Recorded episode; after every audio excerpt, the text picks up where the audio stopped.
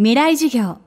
この番組はオーケストレーティング・ア・ブライター・ワールド NEC がお送りします。未来授業火曜日チャプター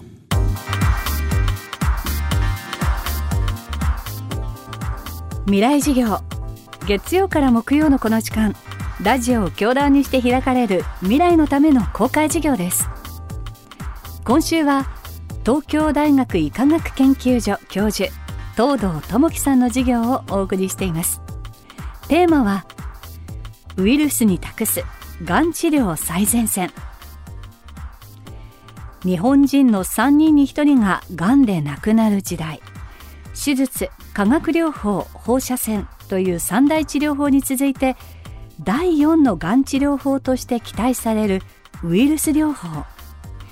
東堂さんは長年にわたってこのウイルス療法を研究しています。ウイルスががん細胞を破壊するというのがその第一の特徴ですがその他にも多くのメリットがあるといいます。未来授業2時間目。テーマはウイルスががんを滅ぼす仕組み。あの実際にはですねえー、ウイルスがどんどんどんどん増えて、えー、どんどんがん細胞を破壊するというそういう、えー、一義的な、え、メカニズムに加えて、えー、がん細胞がそのウイルスに破壊される過程で体の免疫ががん細胞を認識するようになるということが起きます。そうしますとウイルスががん細胞を破壊するその次の段階として今度は免疫が働いて今度は免疫が、えー、ウイルスに感染してようがしてまいががん細胞をどんどん攻撃するようになると。ですから、えウイルス療法の最大のメリットはですね、この免疫の部分だと思いますね。ウイルスが直接働くだけではなくて、えー、がん細胞を体にの免疫に認識させて、そうすると全身に作用するようになると。ですからウイルス療法というのはあの局所療法がんがあるところにウイルスを感染させるのですから、え、そういう意味では放射線と同じような局所療法なんですが一方で免疫を介して全身に散らばったがんに効くので、え、そういう点では化学療法と同じ全身作用するというメリットがあると。いうことですね。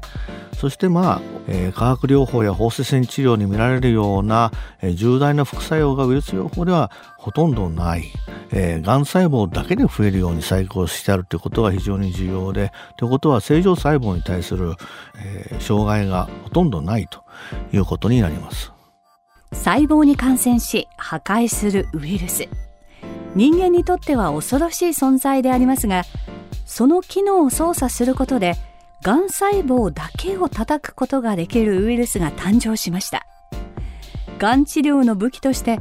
どんなウイルスが選ばれたのでしょうか？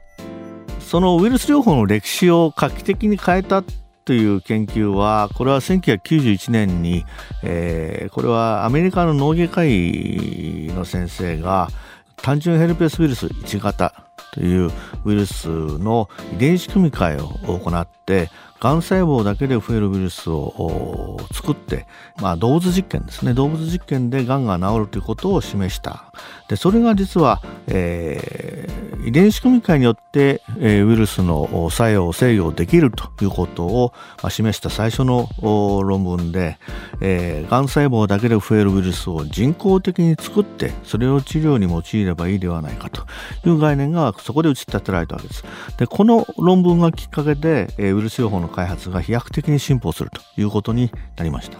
で、単純ヘルペスウイルス1型っていうのは、えー、脳炎を起こす代表的なウイルスであったので、まあ、脳外科医としては当然脳腫瘍を治したいという気持ちがありますから、えー、脳によく感染するウイルスという意味で単純ヘルペスウイルスを選んだんではないかと私は想像します。で、単純ヘルペスウイルス1型っていうのは甲心ヘルペスの原因となるウイルスで、えー、成人の7、8割はすでに感染して抗体を持っている。まあ、通常は神経節に潜んでいて、えー、体調が悪い時にこう出てきて暴れるというようなタイプのウイルスですから、実は人と共存するようなヘルペスウイルスですね。普段はおとなしいけど、怒ると怖いといったようなあのウイルスなんですが、えー、ほぼあらゆる種類の人の細胞に感染することができます。一般的には、えー、ウイルスというのはより好みが激しいわけですね。例えば肝炎ウイルスは肝臓だけですし、アデノウイルスは呼吸器だけですとか、えー、好きな細胞にしか感染しないというのが一般的なウイルスですが、ヘルペスウイルスは、えー、出会った細胞にとにかくより好みをせずに感染するという特徴があるものですから、えー、あらゆる種類の種類に感染できるということはですね、あらゆるがんに応用が可能になるということになります。それから先ほどあの普段はおとなしいけど起こると怖いと言いましたしたが、えー、単純ヘルペスウイルスは実は非常に強力な殺細胞作用を持っていましてということは少ないウイルス量で高い治療効果を出すことができると。それから、まあ、今インフルエンザも薬ができるようになりましたけどヘルペスウイルスは昔から、え、ウイルス薬抗ウイルス薬が存在していますつまり、えー、必要とあればですね治療を中断することができるということです。それから、えー、ウイルスのゲノムサイズが大きい。つまり、えー、操作できる、えー、大きさ遺伝子の大きさといいますかもう大きいものですから、えー、いろいろと改良型のウイルスを作ることができるということです。今週の講師は東京大学医科学研究所教授東堂智樹さん。今日のテーマはウイルスががんを滅ぼす仕組みでした。未来授業明日は東堂さんが生み出した最新のウイルスについてお送りします未来授業この番組はオーケストレーティング・ア・ブライター・ワールド NEC がお送りしました。